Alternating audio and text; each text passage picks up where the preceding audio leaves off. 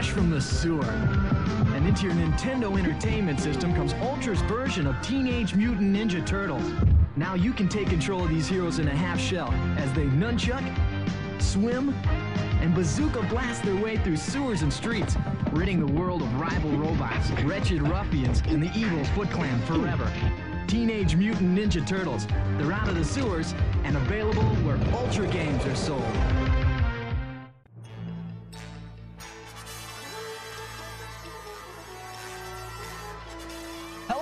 Welcome to the first annual International Cake Fight, where no matter how you slice it, it's a piece of cake. And here we go.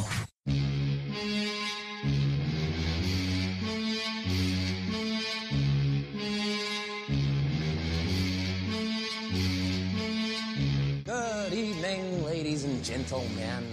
We are tonight's entertainment.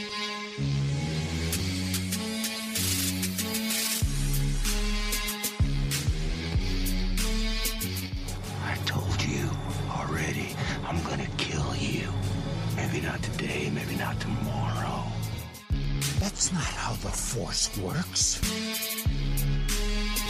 Very small man can cast a very large shadow. This does put a smile on my face. Once more, the Sith will rule the galaxy.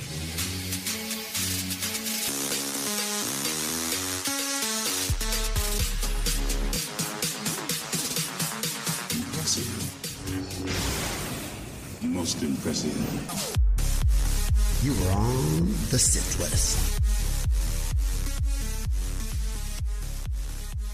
Welcome, welcome, welcome to episode number 134 of the Sith List. I'm your host, Raj Dolachai, and my co-pilots on this week's adventure into podcasting, the young, the restless, the tilted kilt wearing shirt bearded one, Mr. Carlos Buorgueo.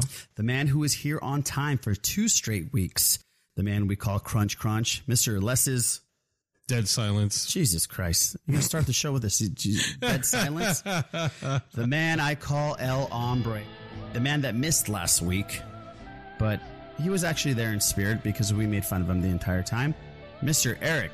apparently needs to go back and listen to last week's episode. What I, tell, Oh. what I tell you guys, I said we can make fun of him because he doesn't listen to the podcast. What anyways. the? This week, our guest host, you might have heard him here on TSL about seven months ago. You might have seen him on YouTube on the Cake House channel with its segments Sculpting with Ralph, sculpting things like oxpeckers on rhinos. I did say oxpeckers. Or his badass R Wing fighter in tribute to Star Wars and solo film. But you probably know him as Ralphie Boy, the head sculptor at Carlo's Bakery on the very popular TV show Cake Boss. Please welcome back to the Sith Lair, Mr. Ralph Attanasia. How you doing, Ralph? Oh, don't call it a comeback. He's been here for seven months. Well, he hasn't been Has here. Been sitting quietly in the background of every episode. Yes, you have been. You have been. If you go back and listen to old podcasts between my first appearance and now, you can hear me quietly giggling behind everybody. I've had, actually edited some of his comments out, just so you guys wouldn't know. How you doing, buddy? I'm doing pretty well. Uh, first question I have for you, Ralph. I'm going to start off right off the bat. Are we allowed to call you Ralphie now since you've been on twice? I'd rather you didn't. Okay, then we won't. There it is. and that's why I didn't do it in the first place. There we go. There we go. I don't know why it is, but like all older Italian guys cannot resist the urge to call me Ralphie Boy. Oh, They're the that's- only people in the world that do it. I don't want to be that older Italian guy. I do have some Italian in me, That but me, man. yeah, yeah, I hear you. It's about right. yeah. How, how's uh how's everybody else doing? Everybody else, you guys good? Boo, Yeah, no, I'm good. everybody. Les, I'm good. I you- made you it all on time. Your teeth Yeah. don't hurt. Everything's fine. I'm a, I'm doing great hurt. for now. Yeah. Mr. Strothers, you're okay. Everything good. We didn't talk to you last week. Everything a okay with you? Why do you care, man? All you're gonna do is make fun of me, so it really doesn't matter. I, I, I won't make fun of you while you're on the podcast. I only do it if you don't show up. we both know that's a lie. Exactly. No, that's a lie. That is true. Now, see, this, No, is, man, this I'm- is what's messed up. Is that you know you guys are you're, you you, know, you got Eric over here, and you didn't ask him if you could call him Ralphie. That's true. All right, let's get to this, guys. Let's give out the shenanigans real quick, and then we'll dive into what's up with Ralph and what he's been up to since the last seven months, other than being on our podcast, hiding in the lurking in the background. High We- point, obviously. Obviously, obviously, we are proud members of the Making Star Wars Podcast Network. Tune into podcasts like Now This is Podcasting, Blue Harvest, Steele Wars, Rogue One, Podcast 2187, First Order Transmissions, The Cargo Hold, Figure with Randy and Jason. Check those podcasts out, especially if you're into spoilers of episode nine. Now This Podcasting, Jason Ward has dropped some crazy spoilers. So if you're into that stuff, definitely check out their last episode. You'll enjoy it very much. Check us out on the sithlist.net. Like us on Facebook. Follow us on Twitter. We'll get out to all that later on. Email us, the sithlist at gmail.com, and go to TeePublic and buy one of our new like five or six shirts. Yeah, Um, Raj put some good work. Yeah, in, man, they're get selling pretty well. out. I'm pretty dope. Yeah, I'm pretty stoked. Well, maybe at celebration we'll see people wearing our shirts other than us. I'm gonna be thugged out in my hoodie. Yeah, That'd right be on. the shit. Get this ready. is a really yeah. good call to action, you guys. Yes, we need to sell some shirts. There is your shenanigans. Ralph, what have you been up to the last seven months? Oh, has it really only been seven months? The last time we talked on Skype was seven months ago. So then I had already. I'm trying to remember if I had been to. Did I tell you guys about going to California? Yes, I think. Did you meet Steele when you went down yeah, there? I did. I did. Yeah. that's right. I Yes, was yes, yes. Absolutely hammered, and I made an ass of myself. Yeah, Steele said he talked to you. You're a very lovely person, is what he said. Well, and he lied. Yeah, he does that. He does that a lot. He does that a But. I can finally tell you why I was out there now. Okay. Uh, I was shooting a TV show. Oh my gonna- gosh. Yeah, this is a brand new show that's going to air March 10th on Food Network internationally, by the way. So everywhere in the world, starting March 10th, you can watch it on Food Network or the Food Network app. It's called Buddy versus Duff. That's right. This is yeah, me and my boss, the cake boss, Duff from Ace of Cakes, and his guy Jeff, who is an absolute sweetheart. A series of challenges to see who is the most best at doing cakes. Wow. Actually, that sounds pretty fucking great. That's Yeah. fantastic. Really excited about it. Yeah. So it comes out. You said in March. Uh, Is, is a specific date you said again? Yeah, March 10th. March 10th. Very Food cool. Network. Food Network. Check that out. That's going to be amazing. To you, obviously, it has seven months ago, but was uh Solo was already out, correct? Yeah, yeah, because I Yeah. saw when I was in California. I'm trying to think. I mean, I think the big one, like as far as nerd stuff goes, was Into the Spider Verse. Can we talk about like how like we don't have to dwell on this, but like Into the Spider Verse, Oh, fantastic, right? Van, fantastic. Definitely. And we're going to talk about some of the Oscar winners later, but congratulations to uh, Lord and Miller, by the way. Seriously, well Yeah. deserved. Especially getting like when I tell you the I stopped taking the Oscars seriously in 2014 when Big Hero Six beat the Lego Movie for Best Animated Feature. Right. Big Hero Six, as charming as it was, is kind of fluff. Oh, big time fluff. to like just creatively, visually, like in terms of storytelling and humor, message, like the Lego movie is really special. It is. And have you seen the second one yet or no? Yeah, the second one is fine. Eric actually left his house and watched the movie and he watched this movie. So I'm very excited to hear Eric's review of, of uh, Lego 2. What was your reaction here? I really dug it. I didn't expect to like it as much as I did because I'd heard a couple people, yeah, you know, say it wasn't as good as the first one, and just a couple of other things. But I really tried to go in without having that expectation on it.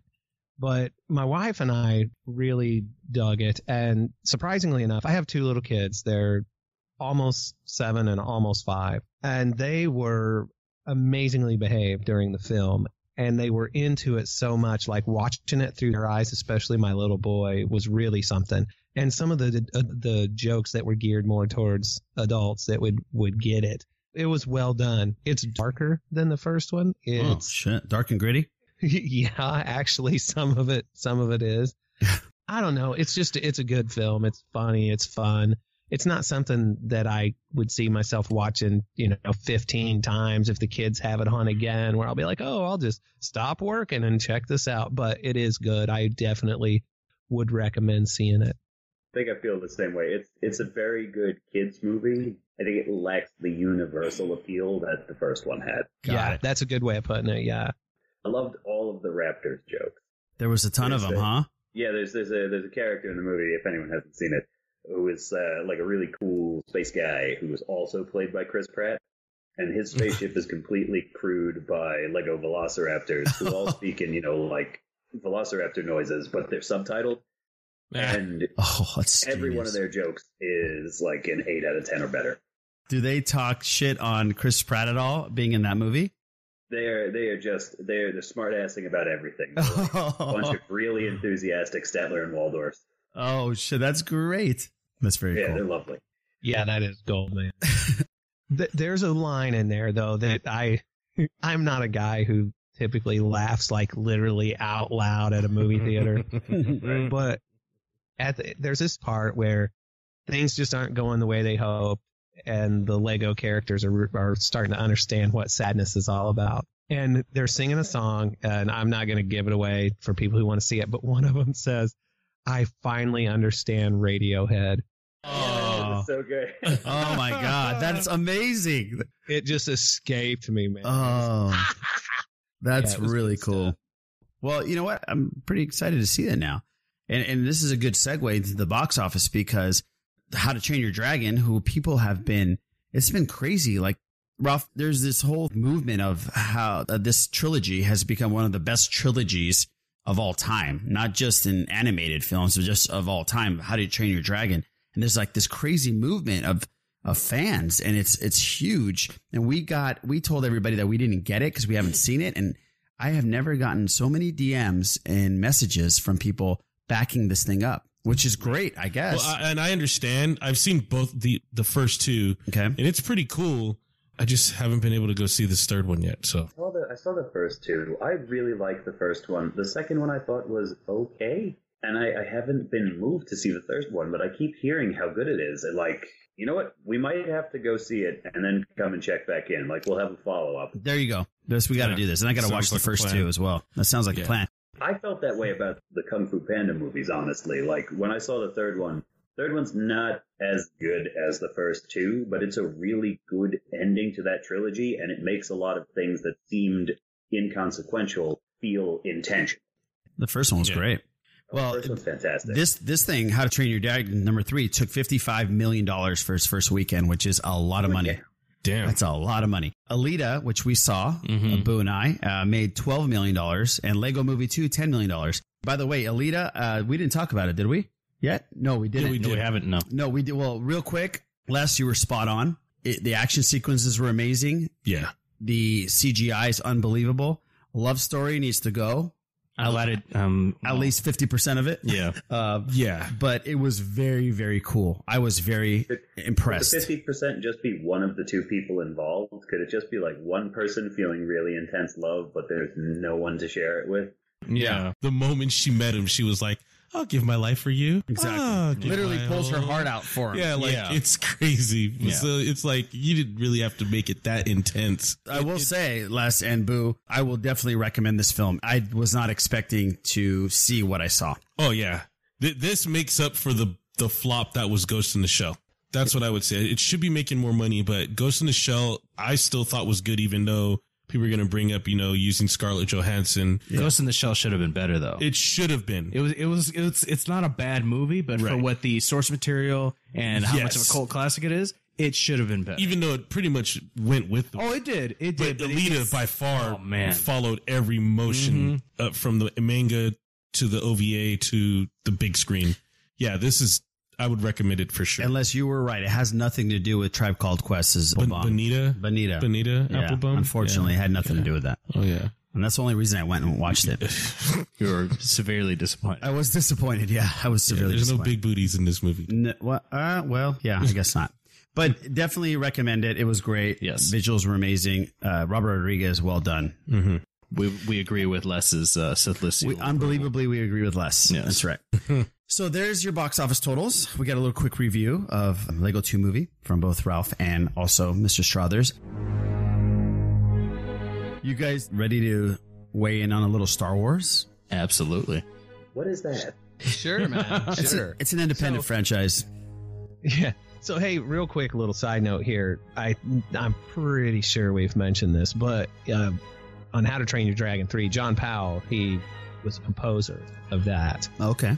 And he, he was the composer for Solo. Mm-hmm. And man, it's like just the stuff I've seen, the clips of him like prepping for it. It's really cool. And I hear that the, like the entire suite that you hear during the ending credits is just like knocks one out of the park. Wow. So there you go, man. Very, The Star Wars tie-in. It all it all comes full circle. It does. Okay, so this is what wasn't what we were planning on leading off with, but man, we we have to talk about it. So it, most of you have probably like at least caught wind of it by now, but uh, Topher Grace, he's a big Star Wars fan. You know, he had done the thing where he edited the prequel trilogy down to one movie. Right, the Phantom And Edit. No, he didn't do the Phantom edit. Actually, that was a, a different thing. They he edited Couldn't the you couldn't have just blindly agreed. Yes, Ralph. He's Edit, and thank you for bringing. So I was about to go. Oh shit, Topher Grace did the Phantom edit. He's our guest. He's right, even if he's Yeah. wrong. Customer's always right. Guest is always right. yes. Come okay, on. go ahead. But uh, um, he and another guy, they whose name doesn't matter because we're talking about Topher Grace, the king of the world. He put out this thing. It's called Star Wars Always. For over a thousand generations, the Jedi Knights were the guardians of peace and justice in the Old Republic. Before the Dark Times. Before the Empire. The First Galactic Empire! We cannot let a thousand years of democracy disappear without a fight. This party's over. I'm not going to wait around for the Empire to draft me into service. The rebellion is spreading, The time to fight is now. and I want to be on the side I believe in. Yeah, meanwhile, I'm stuck here. Help me, Obi-Wan Kenobi. You're my only hope. He has too much of his father in him. And it is a five minute trailer of all the movies that are out. And holy crap, it's good. That's it's amazing. Super well done. It's the way the footage and the music and the dialogue from all of the movies are woven together and like even trailer music. So it's got the that like guitar driven dun dun thing from Solo. On Solo. I'm captain of the Millennium Falcon. You've never heard of the Millennium Falcon? It's a ship that made the Kessel run in less than 12 parsecs. You don't believe in the Force, do you? Kid, I've flown from one side of this galaxy to the other. Seen a lot of strange stuff, but I've never seen anything to make me believe there's one all-powerful force controlling everything. I like this kid. What's your name anyway? All right, well, uh, you're gonna need a nickname because I ain't saying that every. And it, dudes, you have to see it. Just look for Star Wars always. That's the first thing I'm going to YouTube. do. Yeah, first thing I'm going to do after this is watch that. I'm surprised I didn't know about this. Shit. So some of the things that we talked about, uh, J.J. Abrams, A- A- Ash Crossan got to interview him, and he was talking about the the end of Episode Nine, and he says, and I'll just read you the quote here, so I don't dirty it up with my Strothersisms. It was actually a pretty emotional thing, but the cast and crew just did an unbelievable job, and I just cannot wait for you to see what we got going for you. And of course, in all these, I just want to point out that there there's no news at all as far Right. as like what we're going to see. But uh, he he talked about uh, working with Billy Dee Williams, and he said I met him once before, and he was such a sweet guy. But I got to tell you, I have such unbelievable respect for him. We had a great time, and he was wonderful. He just had this aura about him. He's really an incredible man and an, an incredible actor. So basically, everything he says is right along these same lines of everything's great and everything's great. But it is, it is fucking great. The one piece of this that really actually matters to me is that Ash asked him if episode nine was affected at all by the backlash to The Last Jedi. Mm-hmm. And he said, no. I think that every movie is its own movie, and obviously this is a trilogy. We brought to that movie all the passion and hard work that we would have no matter what. So I think the story speaks for itself. I, I want to say one thing about like that movie going into this one. Yeah. one of the things I really liked in The Last Jedi was that like Kylo Ren's whole thing was like telling everybody to let the past die and all of that, you know, like which felt so false coming from him too. Like there's a lot that's really good about that because he's still holding on to it even as he's fighting against it. Mm-hmm. But I like that like you, you visualize that, but like he takes his like his fake Darth Vader helmet and like destroys it, you know? right. uh, there was I saw I can't remember if it was in a podcast or webcomic or something, but there was you know it was like after JJ was announced to direct Episode Nine, and it had you know like him destroying the helmet in the Last Jedi, and then Episode Nine, and he's standing there in the helmet again, and he turns to the person next to him and he goes, "It's okay, I like it again now," because you know like he JJ likes to he's very he wants him in that helmet, you know like. I thought that was funny when I saw it, and I've been staying away from any spoiler stuff for this new movie. There also doesn't seem to have been much of it circulating. There hasn't. They've kept it under wraps, and I know our, our boy Jason Ward has held some stuff, and he's slowly releasing it. So, Well, I, I- I made the mistake of like one. I was like, oh, some concept art. Sure, I'll look at some pictures of aliens or whatever. And I clicked on it, and one of the things I tapped on, ooh, let's put a little. uh Here's your chance to to go away from this for a second if you don't want to know what I saw, and scroll scrub ahead like a minute and then come back. Are they gone? All right. yeah, they're gone. So what I saw was Kylo Ren's reconstructed helmet, and Mhm. I just immediately thought of that webcomic again, and I was like, oh, of course. Yeah, exactly, exactly. And then, and, and in some aspects, there's polar opposites. Rian Johnson really loves taking this storyline to places that it's never gone before, and J.J. Abrams likes to kind of like respect and follow the the tropes of the traditional Star Wars. And I have no problems with both of them, to tell you the truth. As long as the movie's great, I have no problems with it. I, I would say that both of those uh, have been strengths and weaknesses of each director. Exactly. I think both of them take their aspects a little bit too far on each end. You know what I mean? Uh, I would agree. Yeah. How do you feel about the state of Star Wars right now? As as I ask all of our guests, and 2019 is going to be a huge year for Star Wars. We have The Mandalorian. We have episode nine. We have the Clone Wars coming back. We have a, hopefully in production, we're going to have a Cassian live action show. Um, I don't know if it's going to come out in 2019, but it's going to be under production in 2019. How excited are you for all these things and what are you most excited about? I wish that they hadn't made Solo. Not because Solo is bad. Solo isn't bad. Solo is a movie, but they're both of the movies that they made in like the uh, you know the the anthology films, whatever, have both been prequels, and it seems so wrongheaded to me still that that was the best this entire you know filmmaking machine could come up with was to just dip back directly into the well. Like they could have. I like Rogue One a little bit more than Solo. Looking back on it, Mm-hmm. just because it's at least a story about mostly new characters. But like they were talking about making an Obi Wan movie or, or or doing something with like the bounty hunters and like I don't think anybody really wanted a Han Solo origin story. It's like a Joker origin story, you know? Like, so you're not too excited about the Joker origin story, huh? no, I'm not, man. Uh, like, the, Okay. the thing that's fun about the Joker is that he's he's a wild card, you know? Sure. Like, you don't know where he's going to come from or what he's going to do. And with Han Solo, like Han's character arc was in the original trilogy. You know, like when we meet Han, he's a bad guy. He's a pirate. He murders a guy in a bar. Mm-hmm. He's a vicious pirate captain. He's a drug smuggler, pretty much. Yeah. He smuggles drugs in his truck that he lives in with his dog. Yeah. Yeah, you're right. You're right. Uh, like anything Han Solo does, you could just put Florida man in front of, and it's a headline that's hilarious. Florida Man is responsible for a large percentage of abnormal incidents that occur in Florida.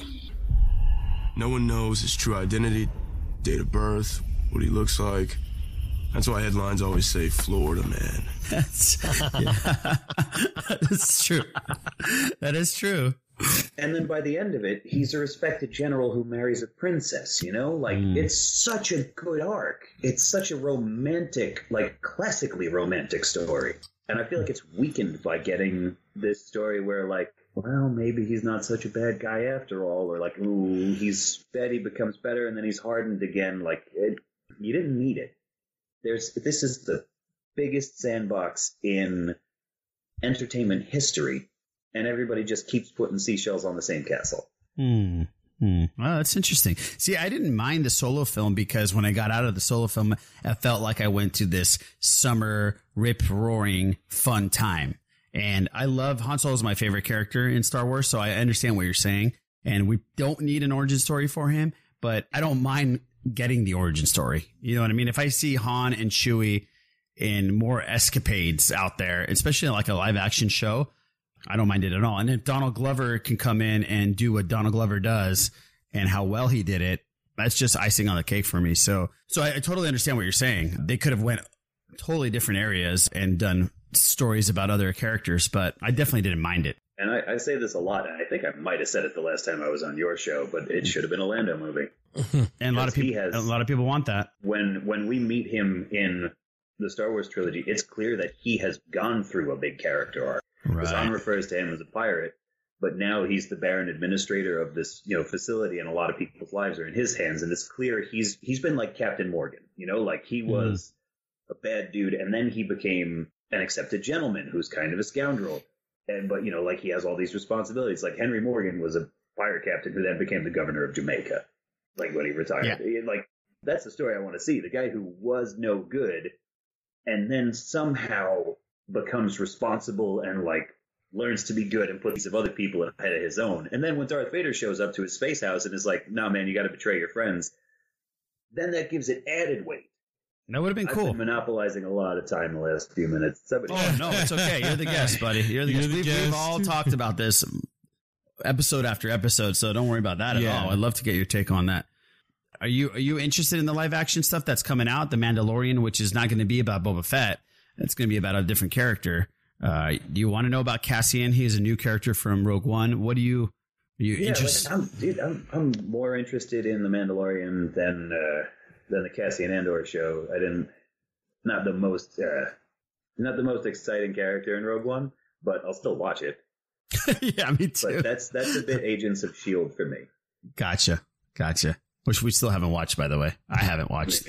you know, like you've got the Avengers. So what's this? What's the Avengers TV show about? Oh, you know the guys in the suits who help the the Avengers? You gotta be kidding me! What? Yeah, it's about them. cool. Yeah. Think that you guys think the Falcon's gonna make it through episode nine? Because I do not. How dare you, sir? It fucking better. Oh my god! It better. Whoa, don't, whoa, don't, whoa, don't you put that evil on me, Ricky Bobby. Don't you do that. no, no, no. Uh-uh. You heard it first here on the Sith list. Ralph thinks It is. it is It not making it out. Oh, my that would be heartbreaking for me Oh. to see the Falcon go down. I just want to see Lando uh, fly the shit out of that thing. That would be The badass. Falcon's not making it. No. Chewie, I'm gonna say has a 50-50 shot. Oh, come on. My God, Ralph, what are you saying Yeah, you're cutting here? out my fucking What are heart you here. saying God here, Ralph? damn, stop it. Stop it with this voodoo bullshit. No. Well, the past is the past. You got to let it die. No. Nice. Yeah. I'm sorry. My two favorite characters. What do you think Star about that, Wars? Strothers? What do you think about this um, this polarizing comments by one Ralph here? I've heard uh, you know these sorts of Lies? flying around, and I got to tell you, I think that it is okay if sometimes everything just works out. There's no reason that the Falcon shouldn't make it through. That Chewbacca shouldn't just ride off into the sunset. Sometimes Right you can still. uh, it, here's the deal. I would rather Ben Solo die than see the Falcon blow up. I mean, Chewbacca, man, he's he needs to make it past this. It's fine. That's one of the things about the show Parks and Rec.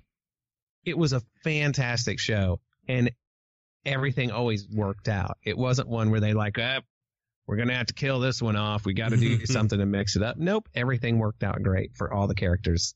Hooray! And it was still awesome, and that's cool with me if that happens with Star Wars, especially the Falcon and especially Chewbacca. Yeah, Hey, look, man, I'm I'm with you, but I think the Falcon's gonna blow up. And I. Chewbacca, like I said, coin toss. What is this is not Game of Thrones. Main characters do not need to die, damn it. No.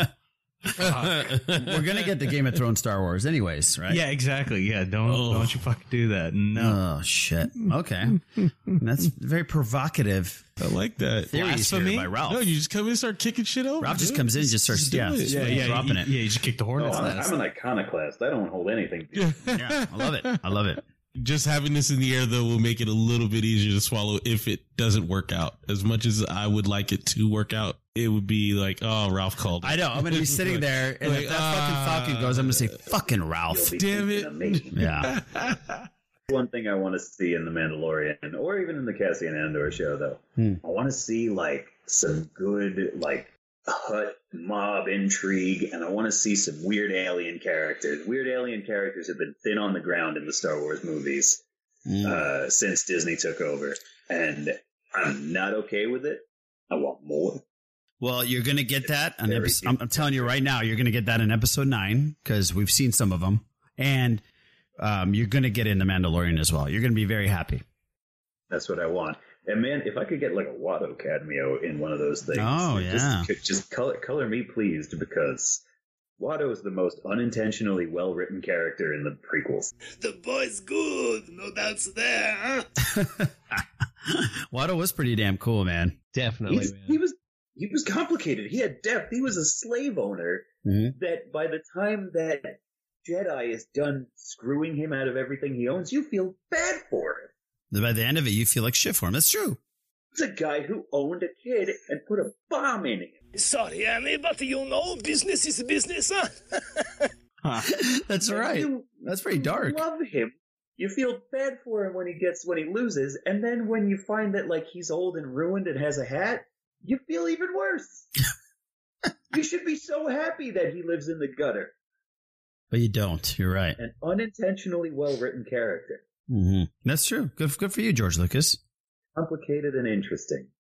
Eric, is there anything else in the uh, world of the wars that we need that we haven't touched up on? I'm so sad just thinking about the Millennium Falcon not making it through that I don't even want to talk No, about hey, it. hey, not- come on. yeah, No, let's no. move Um, on. Hey, no, no, that's that's r- really, really it. I will say this, man. So Alan Horn, he's the chairman of the Disney Studios. He there was an interview in the Hollywood Reporter with him, and he says a few things that are honestly, it's still a lot of that. Everything's cool. You know what's cool? Everything. But he did talk about uh, Solo, and it, like his thing was is that he the well I don't know this maybe isn't very fair, but he talks about the media when the media says it's a failure. I think it's a pretty good movie. It didn't resonate as much as we'd hoped it would, but the press writes it up in a more negative way than I would. I'll agree with that. Yeah, Oh, I would say 100%. that's- Yeah, that's pretty great. Because here's the deal: we all know that, especially in like the short attention span, sad sells. The negative is what gets you the positive dollars, and That's true. so yeah, that that sort of thing really, it's pretty obvious.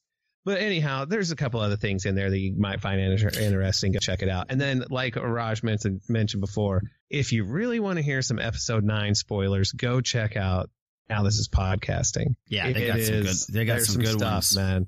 I, I don't, I don't mean to derail you again because I've been doing that a lot.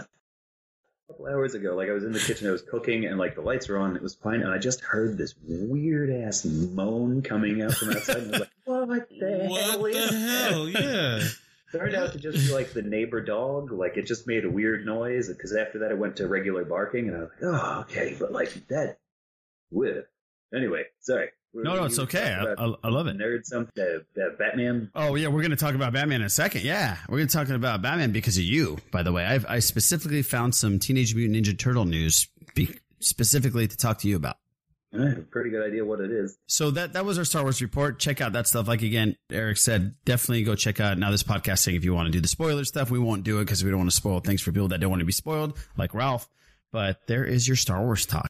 Now let's get into Well, some. hang on a second, you guys. I'm going to grab a snack. It's almost midnight, and I don't want to eat later than that. You got it, buddy. Some pop culture. Hold on, breakdown. wait. That What? joke just flew right over us. You're What? not supposed to feed your Mongo after midnight, dude. Oh, I thought he was Yeah, serious. see, no, I wouldn't even no, think about that. talking, yeah. Oh, Jesus. Yeah, that's a good one. Whatever It you do. Good if nobody got it. I got Les it. No, we got it, yeah. Eric, you get that? Of course I did. Nobody said anything. I honestly thought you needed to get something to eat. Oh, that's great. Like, yeah, go ahead, buddy. Whatever you do. Uh, Gremlins prequel in the works, but not for the big screen. This is from Variety, by the way. Gremlins animated series is in development at Warner Media's upcoming streaming service. Variety has learned exclusively from sources. The potential series is said to be a period piece. it's set in the 12th century. They learned from horses. Uh, sources that were horses. That yes. way more sense. yeah, sources that they're actually horses. Yes, the potential series is said to be a period piece that would follow Mr. Wing, the Chinese grandfather played in the film by Keye Luke as a young man as he goes on adventures with his friendly Mogwai Gizmo. The series will be produced by Warner Brothers Television and Amblin and Amblin Television. So this is going to be for the upcoming Warner Media streaming service. I guess everybody is doing a streaming service. Yeah, everybody is. So Gremlins, not a reboot, but a prequel, and it's animated. Your thoughts, Ralph? I'll go to you first. Uh, I'm resoundingly indifferent to this. yeah, me too. I am too. We have a segment called uh, "This Week in Reboots," and we either talk about prequels or reboots because there's no uh, original ideas anymore. So I wanted to put this up. Yeah, like I really like Gremlins. Uh, Gremlins 2 is a profoundly silly movie. This kind of does nothing for me. You know when I'll probably end up watching this if I watch it at all? When I'm at the gym, like if I'm on the elliptical or something and I need to just do something for a half hour. Yeah, I right. might watch a couple episodes of this. That's great. Ah, got you. Uh, Boo, you're a millennial. Oh, thanks. Gremlin. What does that resonate with you at all? I know what the Gremlins are, but I've never seen it. You never watched any, Never not even the Gremlins. first one. Nope. No, Interesting. the first one is really good, man. Yeah, it- it's, it holds up. I watched it again just last year, and it is uh, it is an extremely strange little movie, but really good. and it's a Christmas movie. Oh, that's debatable. No, if if a movie is during Christmas time, if there's a Christmas tree and Christmas lights It's Christmas- anywhere, it's a Christmas Yeah, movie. it's I a don't care. Christmas movie. I do not care. I agree with you. It's a Christmas movie, but I'm just saying that's the yes, I get it. It is debatable, but Yeah. still, uh, yeah, the Christmas, Gremlins. That's the holiday from Die Hard, right? Yes, it is. That's about right. It's very big in that movie. you know what? The Gremlins. I, I mean, yeah, I'm indifferent too. I don't think I see myself wanting to like watch No. a prequel No. cartoon. I don't watch animated stuff about superheroes and shit that I like. Right as of right now. I do, but yeah, like I, just watched the half see an hour of the Batman one that's on Netflix, which is the blood something or blood mask or some bad blood or bad something. blood. I don't know what it was. Oh yeah. It was really good. It was entertaining, but I, I was like 45 minutes into it. I was like, ah, I'm gonna watch something else. You could just watch something. It's actually really well done. So if you guys have Netflix, check it out. By the way, a good segue into Batman. We have some Teenage Mutant Ninja Turtle and Batman mashup news. And I wanted to get Ralph's take on this because Ralph is a huge Teenage Mutant Ninja Turtle fan. Who told you? Those horses. Those These horses, man. Goddamn horses. They're gonna wake up with a mobster's head in their bed. No. Oh, very well, well played. done. Well There played. is. Well Very played. well done. This is from Entertainment Weekly. The comic crossover event from writers James Tynion the fourth and artist Freddie Williams the second is coming to the screen. Batman vs. Teenage Mutant Ninja Turtles meshes together the worlds of the Dark Knight and the half-shelled heroes in a brand new animated film. I'm sure you've heard of this news, Ralph. What's your take on this? I mean, any any new Turtles content is welcome in my eyes. Uh, I've kind of fallen off DC in the last like ten years. Can't imagine why. And I'm fine with it. I'm excited. Uh, you know, I'll watch it. Like, I, I think the the Turtles have proven themselves to be like an evergreen property at this point. So yeah, there's this thing coming out now that's independent of like any of the animated series or whatever. I want more like that. Yeah, here's a question for you. We talked a little bit about this last week, and Les brought this point up. Uh, Netflix obviously is losing Marvel, uh, all the little shows and TV shows, but they're picking up like Image comic stuff, and they're picking up Dark Horse and stuff like that.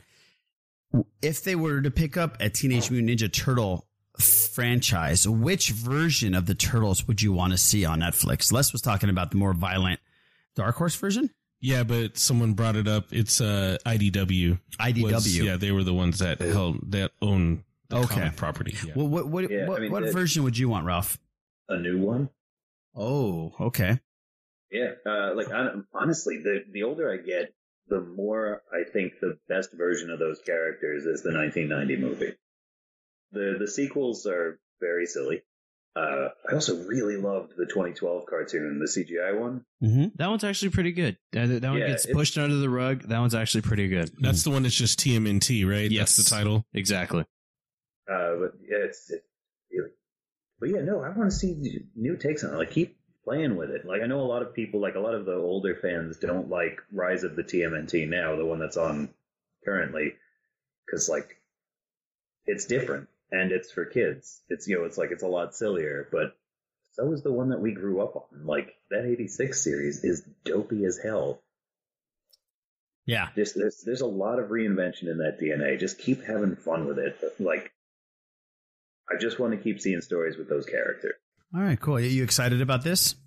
This, yeah, the- the- yeah. Oh wait, can I change my answer? Yes. Yeah, the Ghostbusters Ninja Turtles crossovers Mm. that IDW has done. There is no reason for those to be as good as they are. They Wow. are they're genuinely good, and they do a service to both the Ghostbusters and the Turtles, and both of their comic book stories. Like they enrich and are part of, instead of just being like a thing that happens and you read them or you don't because you don't like crossovers or whatever. So yeah, I'm down. I'm into it. Yeah, this should be this this should be interesting. It's this is a collaboration between Warner Brothers Animation, Warner Brothers Entertainment, DC Entertainment, and Nickelodeon, and it will be joining forces with Batman, Batgirl, Robin, thanks to Dimensional Warp to face the Cape Crusaders' worst enemy. So they're going to step in and and go after the uh, the gallery, I guess, the Rogue Gallery. Yeah, pretty cool. That's still pretty dope. Yeah, it's pretty cool.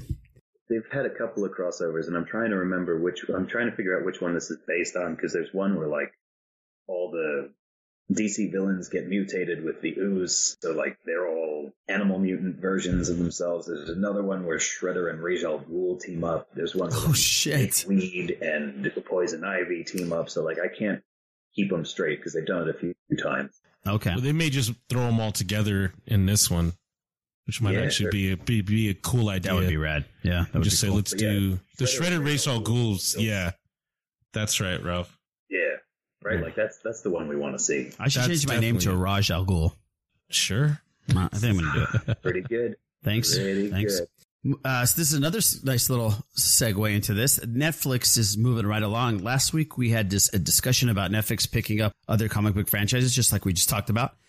And Les's is wish has actually come true a little bit. The Punisher uh, and Jessica Jones and the rest of them have been canceled by the studio, the partnership with Marvel. And it looks like they have picked up an image comic series, The Old Guard, into a feature film. They're going to make a film with Charlize Theron and uh, the comics are penned by Wonder Woman and Black Magic writer Greg Rucka and illustrated by Leonardo Fernandez. Leandro. He's a dope. He's a dope. Oh, Leandro. I'm sorry. dope, uh, artist. too, Is yeah. he? Yeah, Leandro. Fernandez Okay, it's an action series about a band of immortal soldiers who ex- existence and powers become exposed to the public. According to Deadline, Rucka will write the screenplay for Netflix, and uh, will be the, the the lead will be Char- Charlize Theron.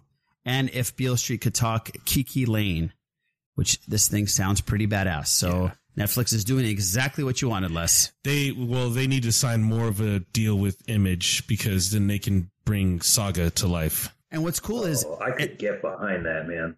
oh yeah, That And what's that really cool with this whole situation is that Netflix is exposing the Image comics to so many different people that Well, had no like idea I said, what these Dark things Horse are. too. They can And they Dark have- Horse, yeah. Let Netflix get what we quote the independent, um, the independent companies that you know aren't part of the big two, and yeah, they could still produce a lot of content and give us something good. Umbrella Mhm. Academy looks amazing. Like Yeah, um, you had a chance Did- to watch that, Ralph? Not yet. We just uh, the the lady friend and I just finished up uh, Russian Doll and Umbrella Academy's next. Okay, good. Yeah, I heard Russian Doll was pretty good. Russian Doll is a slow burn. I didn't like the first couple episodes, but I'm glad that I stuck with it because the ending is really satisfying and uh, it builds really nicely as And- it goes. All right, now we have an email from OG Rob, who uh, we haven't heard from in a couple weeks. What's up, OG Rob? And uh, OG Rob says here just a couple of comments regarding last week's entertaining free from freeform jazz odyssey show. Oh, that's very cool. We were a little freeform last week, Eric, when you weren't there. There was no structure. And people seem to like the no structure. Although you nailed many of his trademark phrases, what was missing from your Strothers impressions was the unique impersonations. I'm sorry, was his unique, whimsical, and optimistic tone. Think Ned Flanders next time you give it a go. Oh, Ned Flanders, Eric, have you ever been? Have you ever heard that before? Dude, that is be bibbly bullshit.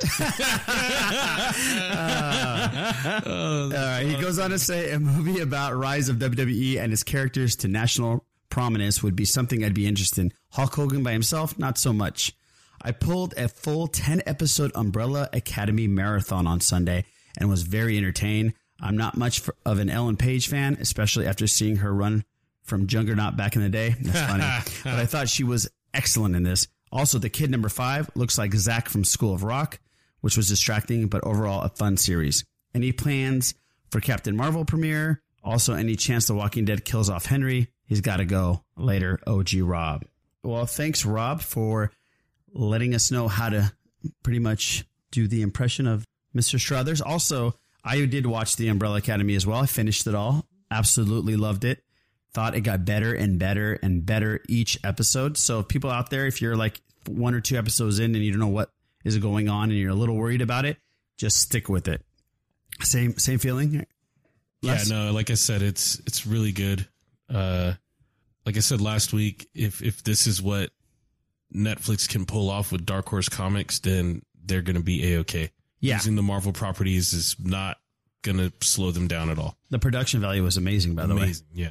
And and uh, Ellen Page isn't like the I'm not the biggest Ellen Page fan, um, but she was fantastic in this, and she is uh, definitely. I can't wait to see season two. Obviously, it sets up a season two. I'm not going to say anything else, but very cool. And I agree with you with the WWE stuff. A whole WWEF kind of like all old school, all characters would be really cool. Maybe even the cartoon from back in the day. Oh, that would be rad. Huh? Yeah, that would be kind of cool too. That's cool. But thank you very much, very very much, Rob. Really really appreciate it.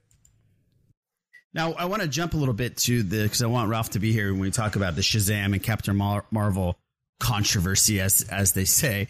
Before we get into this, if people don't know, the, the controversy and the fans that are going crazy is because I'm gonna have Les explain this. Oh, are we talking about these toxic basement piss babies again? Yes, that's about we, we are. And I, Zachary Levi, who's playing Shazam, had a quote. We're going to play it, and I thought it was fantastic. Les, explain what is going on between Captain Marvel and Shazam.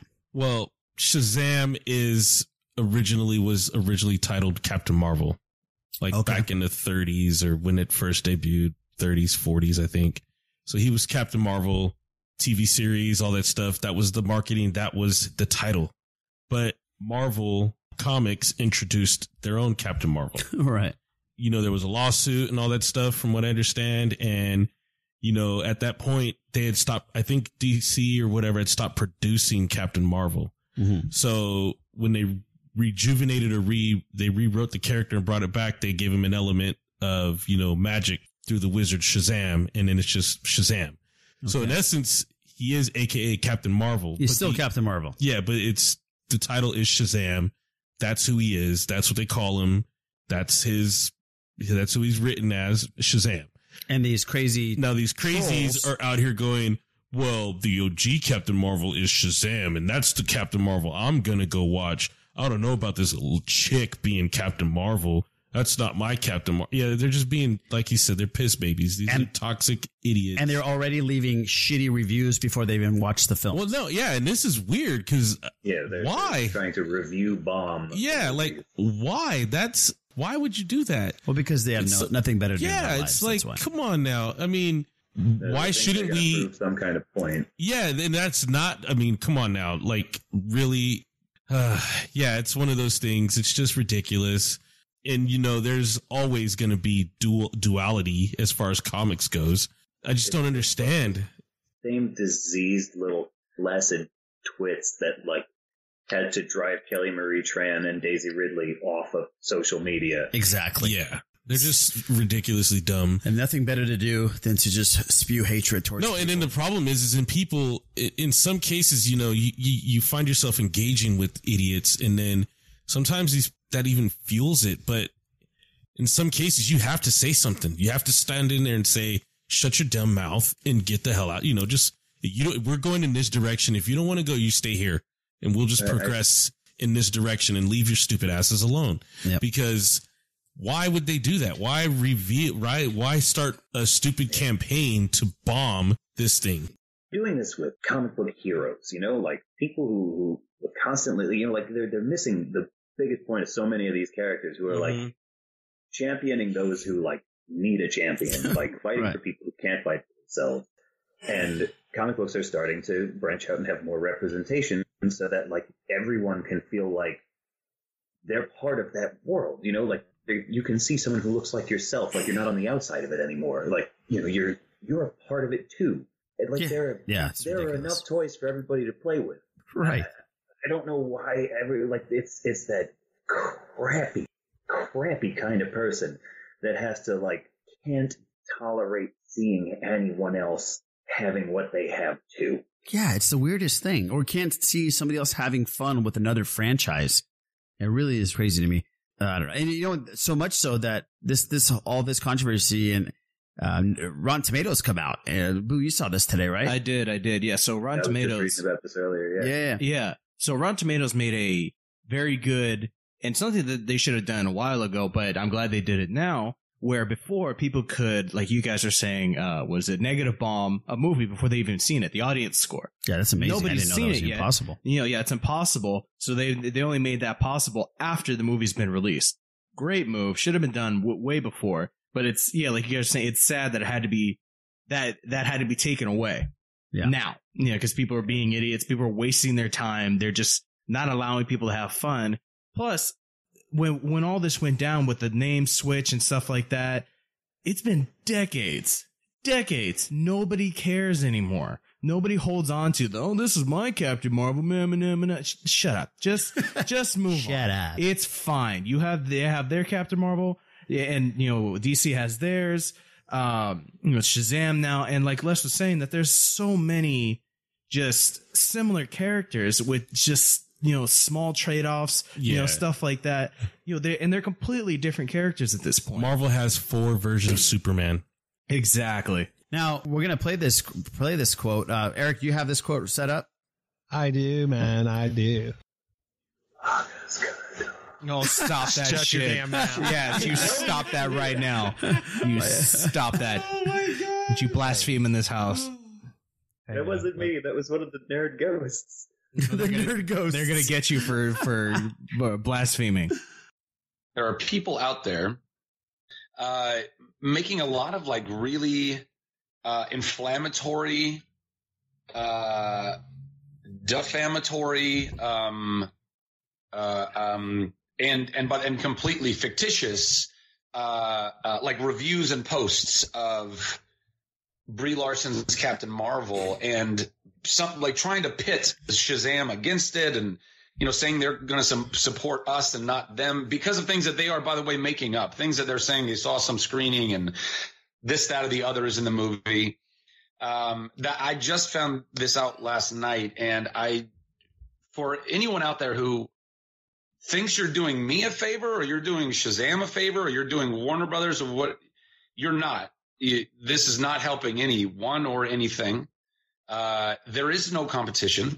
Just because Shazam used to be called Captain Marvel way back in the day doesn't mean that somehow Brie or Marvel's Captain Marvel are pitted against us. We're sure we're both movies and we're both going to be out in theaters at similar times. And the irony of, of that timing is is really interesting for sure. But there is no conspiracy, guys. You need anyone out there who's holding on to some bone, like they need to t- pick a side and pick a fight is sorely mistaken. And uh, I really hope that you'll just chill on that. Don't don't go and engage in that type of behavior anymore. If you want to be passionate about either movie, rock and roll. If you want to be passionate about both both movies, rock and roll. Um, uh, but but going this is really low blow type of stuff. To to be going and lying, first of all, is just you know the bottom of the barrel to me. But to be lying in an attempt to discredit or defame somebody, I think is just really sad. I do too. That's Chuck, by the way. That's my boy Chuck from back in the day, the nerd herd. Um, I agree with this wonderful man 100%. It was uh, well said. And, and if you're doing that, I mean, you just got to reevaluate your life. like, what are you doing? Yeah, what are you doing with your life if you have to lie about going to a screener when there's no screeners that have been really put out there? You are doing a disservice. You're doing a disservice to everyone. So just go enjoy both films. I mean, for shit's sakes. And and when it comes down to it, no offense to Zachary Levi or DC or It's Levy. Shazam. Boo, it's I'm Levy. sorry, sorry, Levy. Whatever. Captain Marvel's going to make more money. It, it is. Captain Marvel. It is. The OP, no, no, like this is this Yeah. is the rare instance where like a DC and Marvel movie are going head to head, where both of them look like they're worth my time. Yes. Because I have not, I, I, I'll make no secret. I have not been excited about the current slate of DC films. Yeah. But this looks like a treat.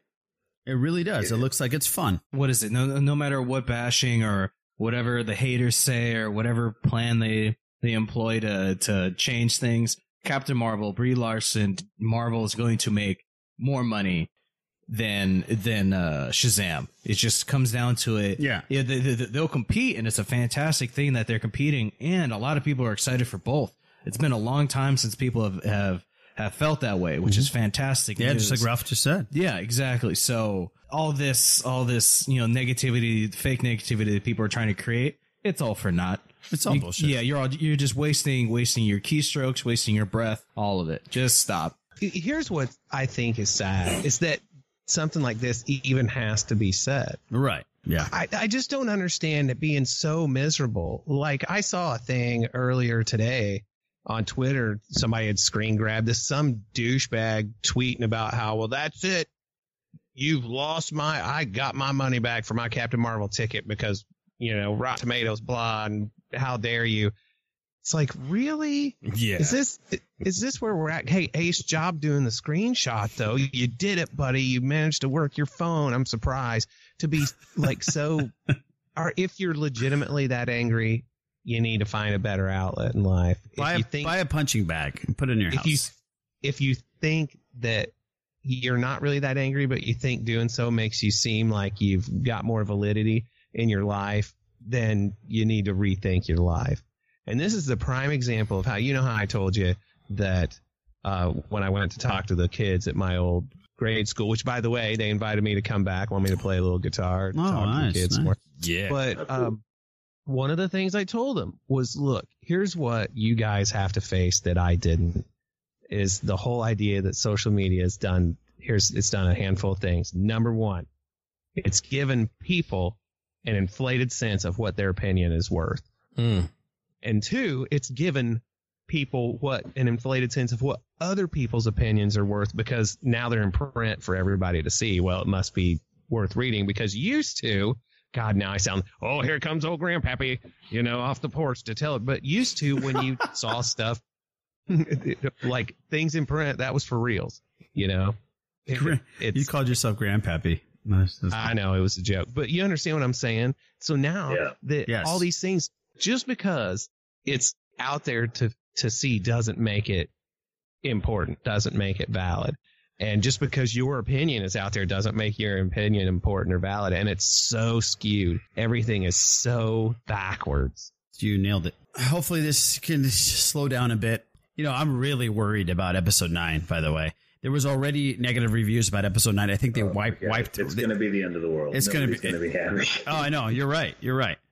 God forbid. Just people just enjoy what you have right now because it's never been like this. All right. If you're a nerd or you like this kind of stuff, it has never been like this. And take it, take it and enjoy it. Just like I think Yeah. Kev- Kevin Smith said a couple years ago, and I I saw him at uh, one of when he did his podcast. He said that it's it's all goes in waves. Like we had horror movies back in the 80s, 70s, and 80s. We had uh, comedies that were like buddy cop films were big we we're in it right now with comic book and superhero films, and who knows how long it's going to last. But as long as it's here, let's enjoy the shit out of it.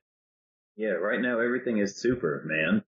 Ah, let's not get an end game to this, guys. Hmm.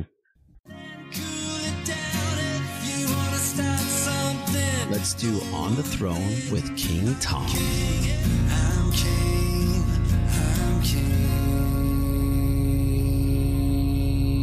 Gentlemen, the king. Hey there, Sith listeners and Sith listeners. I am pumped because this Friday, Weezer is releasing their newest album. Although, when I say releasing, I mean that's the official date that the whole 10 song collection goes out for sale. I'm going to be honest, between you and me, I've already heard it all. Uh, it's Wednesday night. The album leaked yesterday, but we've already had a lot of the songs for a while. Like I said, it's a 10 song album. Three of the songs came out last fall, another two came out last month. So that left it pretty much to the week of release where we had already heard half the album. And this is something that Weezer has done before, and I'm, I'm sure that other bands, I've, I've heard other bands do, where they'll set an album release date, but a lot of the songs will be out way before then. So by the time that the album's official release date hits, you've already heard half the album. And I know that a bunch of you are music aficionados, including the long locked Lord of Rock, Eric Strothers. And I was just wondering how you view albums these days. Because music is a lot different than it was 20 years ago, 30 years ago, where music came out when it came out. But now that, you know, things are a lot more electronic, there's a lot more music out there for everyone. And I think the concept of the album has changed a lot.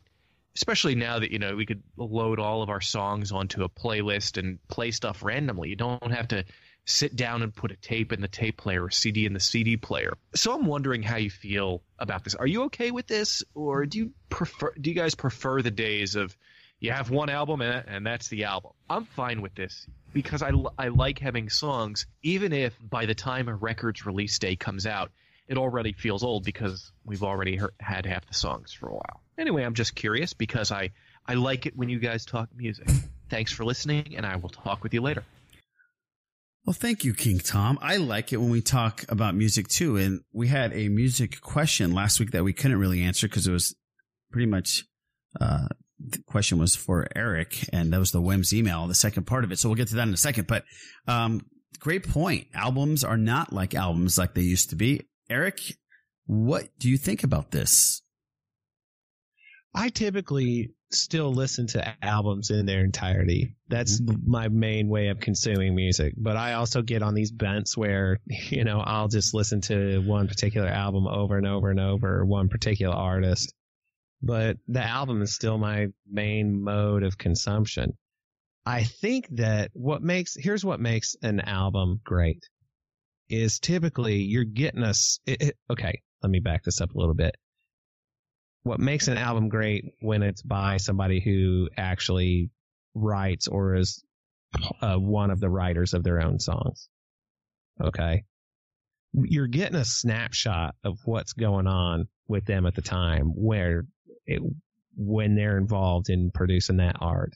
And that is what I think is cool because even if they have a song or that they wrote 10 years ago, when they record it, it, it, when it's in the block of this other things that what's going on now is going to affect their performance. And to me, that's really cool because as mm-hmm. somebody who makes music, I know what I pour of myself into it. And so I like hearing that with other artists. Yeah. And, uh, I can't, I can't imagine how it feels to pour everything you got into something and listen to it in its entirety. So that's, that makes total sense. For me, my favorite thing was when I was a kid is to get an album and listen to it from to its entirety because I used to love concept albums. And I, I still think to this day that albums should be played like Eric is saying from start to finish because if some of the songs you hear out of context on an album, it, it doesn't really make sense, right? You, you, I'm a huge Rush fan. I love Pink Floyd, love Radiohead. Those albums, OK Computer, if you take out one song from OK Computer, you might go, what the hell is this? But if you listen to it an entirety, you know, it, it completes the entire thing. And Dark Side of the Moon, the great gig in the sky, if you listen to it on its own, it's a fantastic song, but it's a bunch of, um, of choir singers. Well, not choir singers, just like three females singing and yelling. But in its entirety, Dark Side of the Moon is one of the greatest albums in history. So yeah, I am definitely in the camp of I still hold on to um, listening to albums. I just listened to Childish Gambino's last album from start to finish. It's fantastic from start to finish. It's a great, great album. And um, so that's how I still consume albums. How about you guys? Uh, what I usually do is I like listening to them just to get the, just to find that hidden gem that's all your own. Mm-hmm. You know what I mean? To be able to say like, well, this is my favorite song. These two songs on this album are my favorite songs. So I usually listen to albums start to finish. Hmm.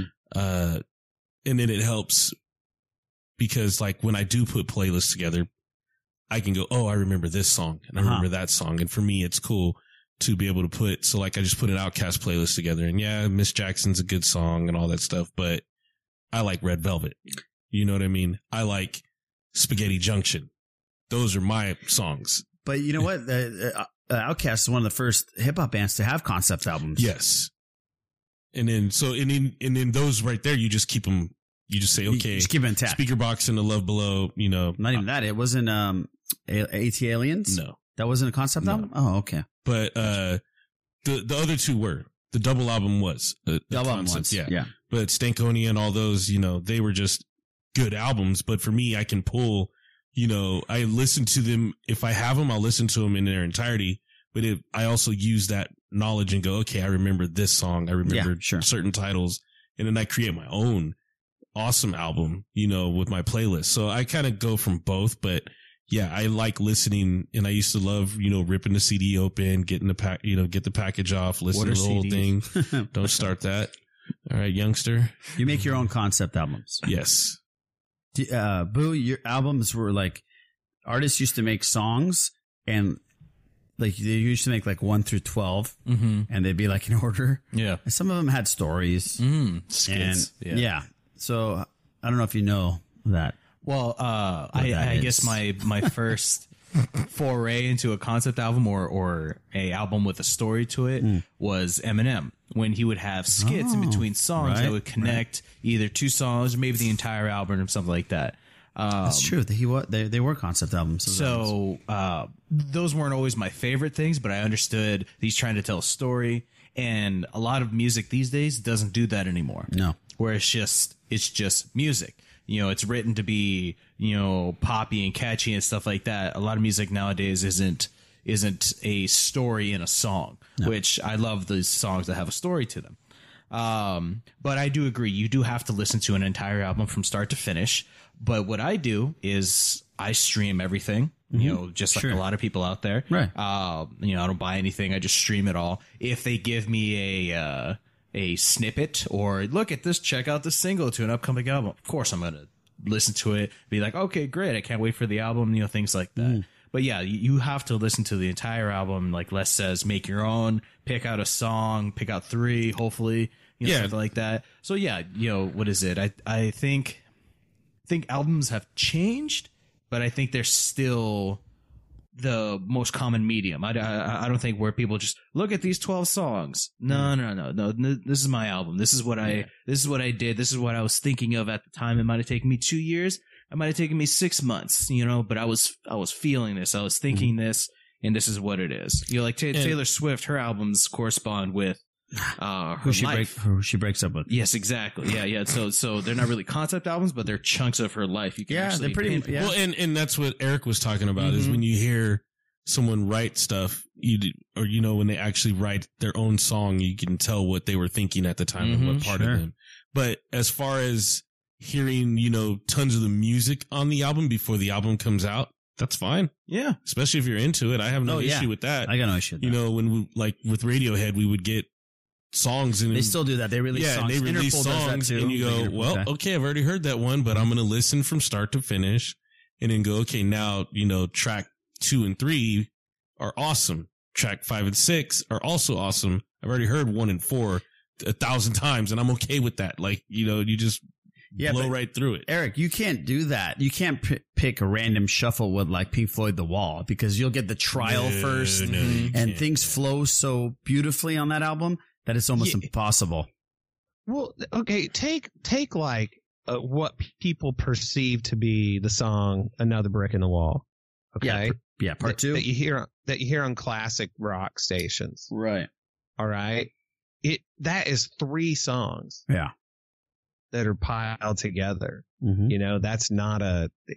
And yeah, that's that shuffle shuffle doesn't work. And hey, I'm just gonna say this, man.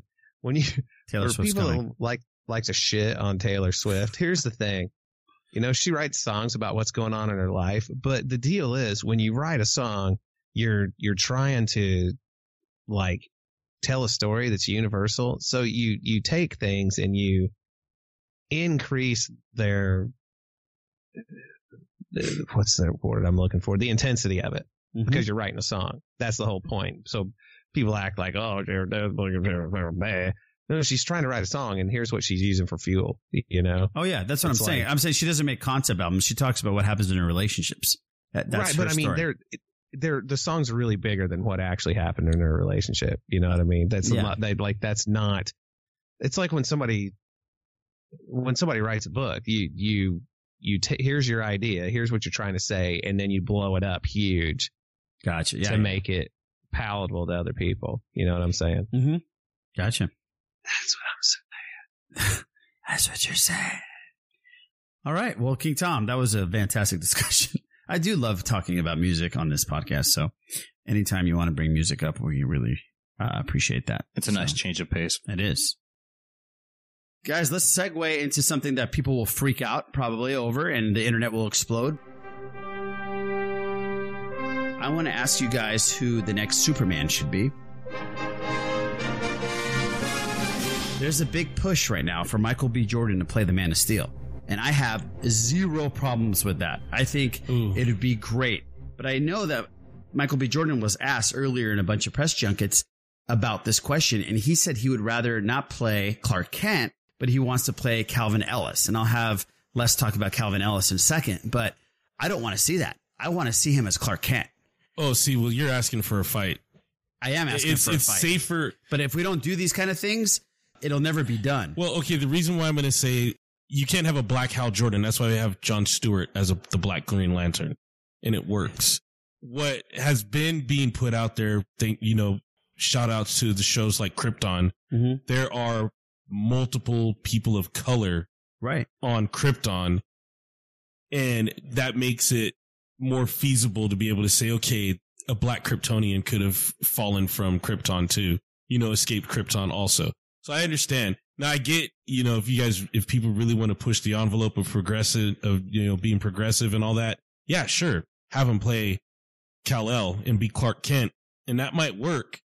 Who is this Calvin Ellis guy? Uh, to, to- Well, uh, if I'm not mistaken, I think he was part of the Elseworlds, or uh, he's definitely of Earth 23. The idea is that uh, he's his name is Kal-El, not Cal El, but Kal-El, like all in one shot. Oh, Calvin Ellis. yeah, Cal, Cal and Ellis. then uh, oh, okay. he escapes also uh, before Krypton exploded. So it's pretty much all the same thing. Okay, but he lands in you know he lands on Earth, and the Ellis couple names him Calvin, and then you know he goes from there. Stroke of luck. Yeah, huh? so it's, it's pretty much just to appease people. So because he's African American. Well, he's I mean as a person of color. Yes. Yeah, he Uh, wouldn't be African American if he's from Krypton because they have neither of those continents. He'd be just black Kryptonian. He'd just be a darker Kryptonian. That's it, man. Thanks for breaking that down, Ralph. but you know, uh, apparently A black he's. Kryptonian sounds like a cocktail. It does, and I'd like to have a drink. That'd be a good one, dude. A pretty good drink. Uh, Kryptonian on the rocks. Can I get a black Kryptonian, please? That's pretty good.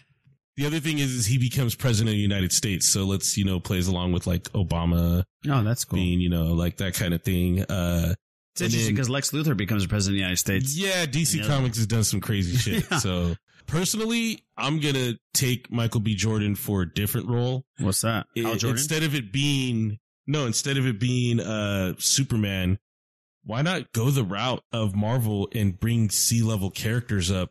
And there's a perfect character that he could play called Mister Terrific, who is Oh, a shit. black You're right. superhero, and he's an Olympic level athlete, which Michael B. Jordan looks like a fucking Olympic level athlete. Yeah, he's uh, he's a genius. Yeah. Like he's basically um Black Iron Man kind of. Uh he's got nanotechnology in his suits that he uses. They're not armored suits, but it's just like he walks around the street with a leather jacket on. Uh they had him on if anybody's ever watched his uh, Legends of Tomorrow, they have an incarnation of him. Hmm. I personally think they should go that route. Okay, here's the thing. How important was Black Panther for kids of color to see a superhero? How great is it for them to go to Into the Spider Verse and see that Spider Man could be a person of color? How amazing would it be Uh, I don't know if you know this, Ralph, but um, um, I'm gonna have a little baby boy in July. Oh, congratulations! Yeah, thank you, my man. Human? How- a human, Kryptonian, actually. Yeah, so- gonna have- Kryptonian. Yeah. Oh, even better. Yeah, he's. Uh, how cool would it be if my kid saw that a Superman could be someone of color? I mean, I think that that would be amazing. And who better than Michael B. Jordan? He's a fantastic actor. He's got the frame. He's got the look. As they say, he's got the je ne sais quoi.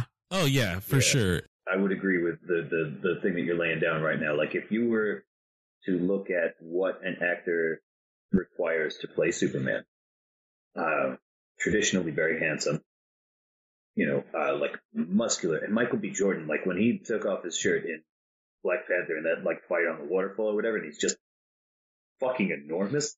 Hmm. Uh, you Yeah. know, like It looks like it's the- it looks like it's CGI. It's so big. yeah, he has the carriage and the bearing and the build. The only point against him from like the traditional, and this is not, I'm, I'm, I'm not saying that this is actually against him, like, but the only thing that he doesn't have in common with the traditional depiction of Superman is his heritage. And you know, if they went with someone who looked really Irish, say, mm-hmm. instead of having like, you know, black hair and blue eyes or whatever, it would be, you know, for some people that would be Yeah. it's like, no, he's got to have black hair. He's got to have blue eyes. But what about the character says that? You know, like, what about the character changes Right. if the color of his hair or his eyes or his skin is different? He's still adopted by these, you know, this farm couple out in the Midwest. Why does it matter? You you have a point, and you both do. I just would like for them, me personally, to go away from Superman. You know what I'm You're saying? a Superman hater, though. It's not that I hate it. It's just that they've done it. Henry Cavill was probably their best bet at putting a really good Superman out there for the next few years. But He didn't, he didn't have anything to do with He had nothing. Yeah. exactly. He was. He's very Superman esque. Yeah. I mean, you can't get more Superman. But than what Henry I'm Cavill. saying is, is if you're going to go that route, I mean, Calvin Ellis is great, but they could also use him as Steel and actually do a real legit one instead of that Shaquille O'Neal garbage we got a few fucking years ago. Ah, they That was a great Michael B. Jordan into like any DC character. But if they really want to bring an S on their chest, they could do Calvin Ellis or they could do Steel. And I could see Michael B. Jordan as that, but I could also see him as Mr. Terrific. I could also see him. Shit, he could be Lex Luthor. You know what I mean? He could do. You're right. He could do it just- all, you're man. losing a- he you're- could do it all. You're losing a big opportunity with this. I think if you if you go that route, I know what you're saying. Maybe I'm just fatigued from hearing all the bullshit. You are 'Cause the last thing I need is for them is for all these stupid asses out there to start saying the N word They and all that will. other shit. They will. about Michael B. Jordan. But the problem Superman. is, but the problem is, we're we're getting to a point where it's starting not to matter. Like the success of Into the Spider Verse, Yeah. the success of uh, Black Panther, it's starting not to matter, and we got to keep pushing the envelope until That's it does not even have a conversation about this on a podcast. Yeah, I can't wait until, just like you said, I can't wait until conversations like this are obsolete. Exactly. Well, I, you, so I agree with you guys. Then I'll, I'll take that. Okay, point. good. Thank you. There we go. I, I also I like your stance too. Like, why do we need more Superman? Yeah, that's yeah. I understand what you're saying, Les. Yeah. Give we've done this John a thousand Jones times. Movie. I want to. There you go. See, and he could legit be a Martian Manhunter. There you go. Like that would be cool. There's so much more, and especially for someone like Michael B. Jordan who has just enough of a geek vein. You know what I mean? Like he likes anime. He participates in that stuff. Well, just from him knowing this, Yes, character, for me and- is like, oh hell yeah, this dude knows his or, shit. or why not say, you know what? Take me back to Marvel and have me be, uh, oh my God, I'm drawing a blank. But the OG Captain America, his name was like Isaiah Washington or something like that. okay. And that's the black Captain America Right. from the storyline called The Truth. And it was where they basically in 1940s, you couldn't say, oh yeah, I didn't know about. the American super soldier is a black dude. Yeah. You know what I'm saying? And kicking ass and taking names. And that's what happened. Like that. I would rather see that. I would rather see, let's drop more OG stories. If we're going to go to the well, pull up that part of the, you know, go to that corner of the pool over there, go to that part of the river and let's keep going in there, you know? That's the deal. And I'm not sure his name is Isaiah. I know his first name's Isaiah, but it's, I don't think it's Washington. It sounds good to me, buddy. If if we could pull our ideal, what I want to see, you know, if I could just pick any DC character, Booster Gold and Blue Beetle. Oh, oh, for sure. Yeah, for sure. That's In a- so fun. just a buddy, hilarious like romp. Yeah, yeah, oh yeah, Like just especially comical. because Booster Gold so like what a useless, just dumb. and then you put like you have Star Lord is the Booster Gold right now, if you mm-hmm. think about it. Right. Yeah, he is. That's that's a really good call. and, and, and Blue Beetle is like he's competent, but like shouldn't have to put up with that guy. Yes. That oh, I want that. That's a fun movie. Yeah, right, see? right, right. Well, hopefully we'll get to a point. One of these I mean, but yeah, put Michael B. Jordan and any other young black actor or black actor or Hispanic actor or Asian. I'm I'm for all of them coming to the forefront and Oh yeah, up. I am too. Yeah. I just Michael B. Jordan's being pushed by the you know social media big time, and you know and he what? looks great. They did a lot of fan art. He looks great as Superman. I also saw him as this this Calvin Ellis guy. Uh, He looked great in that one too. So he's just, man, I guess he just looks great. Yeah, I mean, he's, he's a ferocious presence on He screen. sh- he sure is. He's got like anti-moistening looks. He's. I That's a good one. people oh, if you if you go watch Creed or Creed Two, yep, you're absolutely right. moistening looks. Yep. That is. All right, so let's read another email. Remember that last week we had an email from Colton and talked about Twitter and how he was wanting to know some advice about going on if he should go on Twitter. Mm-hmm. And we told him that he better hit us up. I haven't been hit up by Colton. Have you guys? I have not. Colton, what the fuck? Like he's, still thinking about. it. He's mulling it Well, over. he, Give he him a sent, second. he sent us another email. He said, Howdy, guys. Hope y'all doing well. I love the use of y'all. Thanks for your thoughts about Twitter and fandom last week. By this time, I've probably got an account and I'm following a few artists and actors who are on the light side of Twitter. Wow. See, Uh, by this time, he should have hit us up. Yeah, but he said the light side of Twitter. What are we on the dark side of Twitter? We're in the gray side. Gray side. Well, me and Eric are age wise. I was online earlier and saw Zombieland 2 is apparently in production, slated to come out next year or two. I'm not sure if you guys are at all fans of original Zombieland, but I shared it with my girlfriend a few months ago, and her favorite part by far was the Bill Murray cameo. Woody Harrelson's character aside, I'd have to agree with her, and I'd even go as far as saying that it's one of the greatest cameos of all time. What are your thoughts? Are you excited about Zombieland 2? And what are some of the greatest movie cameos in your opinion? Cheers, Colton. That's actually a really good question, Colton. Sorry I came at you hard for not adding us on Twitter. Uh, by the way, Colton, I Zombieland, you're gonna hate me for this. I have never seen it. It's actually pretty good. I heard I it's thought you saw fantastic. Zombieland. I've never seen Zombieland. With a coworker of ours. No. Who? Daniel. I never seen Zombieland. I wish. Lorena's seen it and she told me last night it's fantastic and I have never seen Zombieland. So Colton, I understand why you don't follow me on Twitter now. Um, Eh. but I will see it because I definitely want to see part two. Oh. Here's the crazy thing that you even mentioned this. I saw an article the other day, the greatest cameos of all time in film. Mm. And number one was Bill Murray's Zombieland. Really? That's the only reason I talked to Lorena about it. Greatest cameos of all time. I mean, I'm limited in mine. Why? I would just say Stan Lee, but Yeah, yeah, he was on the list. It He's- said Stan Lee, all Marvel movies. yeah, he's got a ton of them. Actually, so there's a movie called Glory Road, and it's about the uh, first. Such a good movie. Yeah, it's about the. I think it's the first team to start five all, all five black players. Yep. basketball for NCAA. Right. And the actual coach is in that movie. Oh, that's cool. So there's a scene at the gas station where the team pulls up to get their gas filled. I mean, could get their vehicle fueled, and the attendant is the original coach. That is really cool. So I'll, I'll take that one. Okay. Do you remember the oh here it comes the old movie, but the Life of Brian, the Monty Python. Sure. movie. Loved it. You remember that? Do you know Yeah. George Harrison was in that? I don't remember George Harrison being in it. Does he play himself? Uh, no, no. Oh, He's just randomly in there. No, I don't. That's great. That's actually a really good one if that's the case. It's it's it's really weird, but yeah, he's yeah. Yeah, that's a really I don't know. one. I thought that was neat. It's uh Tropic Thunder, Tom Cruise. I Ah, that's That is a right. good That's one. a really good one. He That was- is fantastic. he's a You're really good one in it. 100%. They should have made a, a sequel. They were they were Just him. talking about it. They should Yeah, have. they should have. I'd, I'd, I've thought of one. Uh, Bob Barker and Happy Gilmore. Ooh, that's a great one. Because I- Oh, that is a good Because Yeah. one. I, I like that one because cameos are great, but usually they're really short. Yeah. Bob Barker had a really funny scene, just like Tom Cruise was throughout the entire movie. Yeah. Bob Barker had a really funny scene, beat the shit out of uh, Adam Sandler. Right. He's And- like, the price is wrong, motherfucker. Price is wrong, bitch. Yeah, bitch. Bitch. Yeah. well, well, what about uh um uh, what's his name from How I Met Your Mother when he was in Harold and Kumar Go to White Castle. Oh, Neil d- Patrick uh, Harris? Uh, he played Neil Patrick Harris. Did he play Yeah. Doogie Howser, or he played a doctor? No, he was just Neil Patrick Harris. oh, he was Neil Patrick Harris. Oh, yeah, that's yeah, cool. he- he's NPH. Yeah. Yeah, that was very cool. Yeah, those are good ones. Those are really good ones. Unless you still don't have. Oh, you did. You had Yeah, I one. did mine. Yeah, you did. You did like a historical one. I get it. Let's cop out. It wasn't a cop out.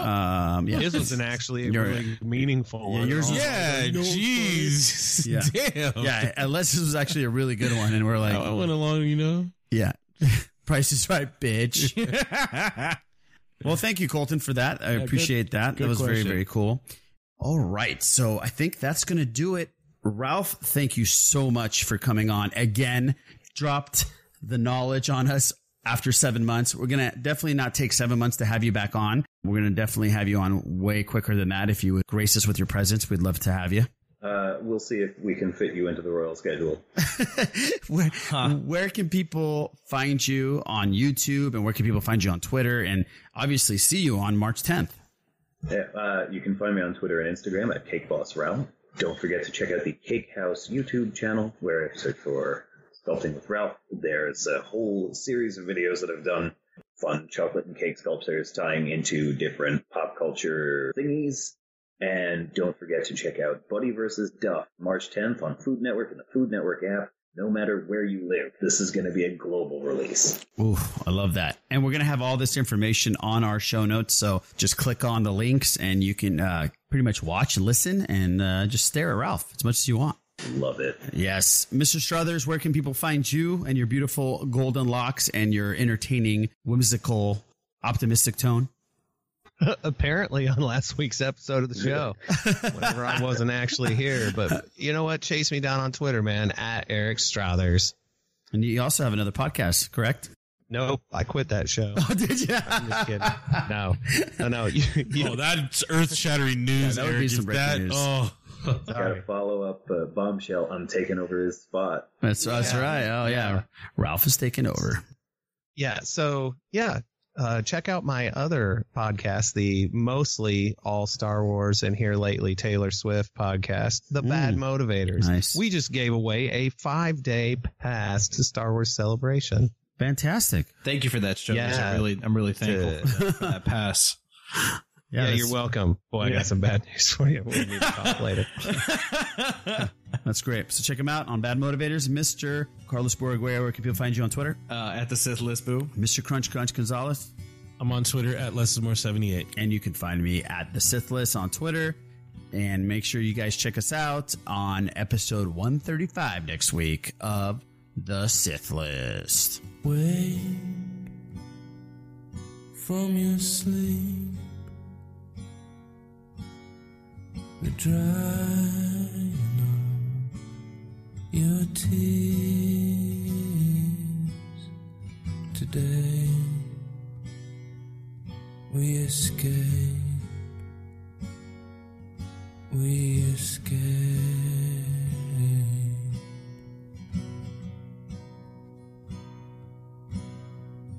Pack and get dressed before your father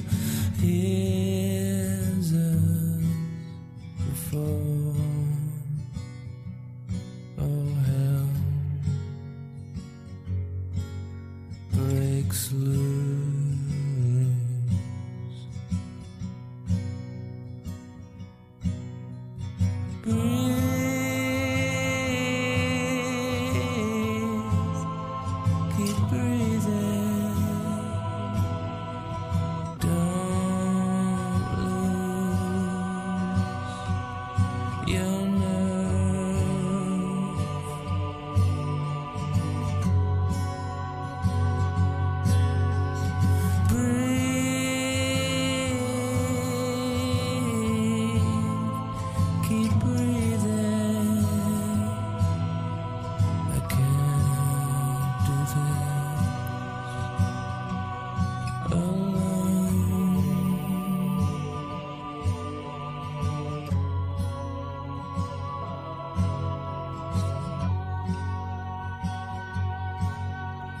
Sing as a song, a song to keep us warm. Yeah, such a chill, such a chill.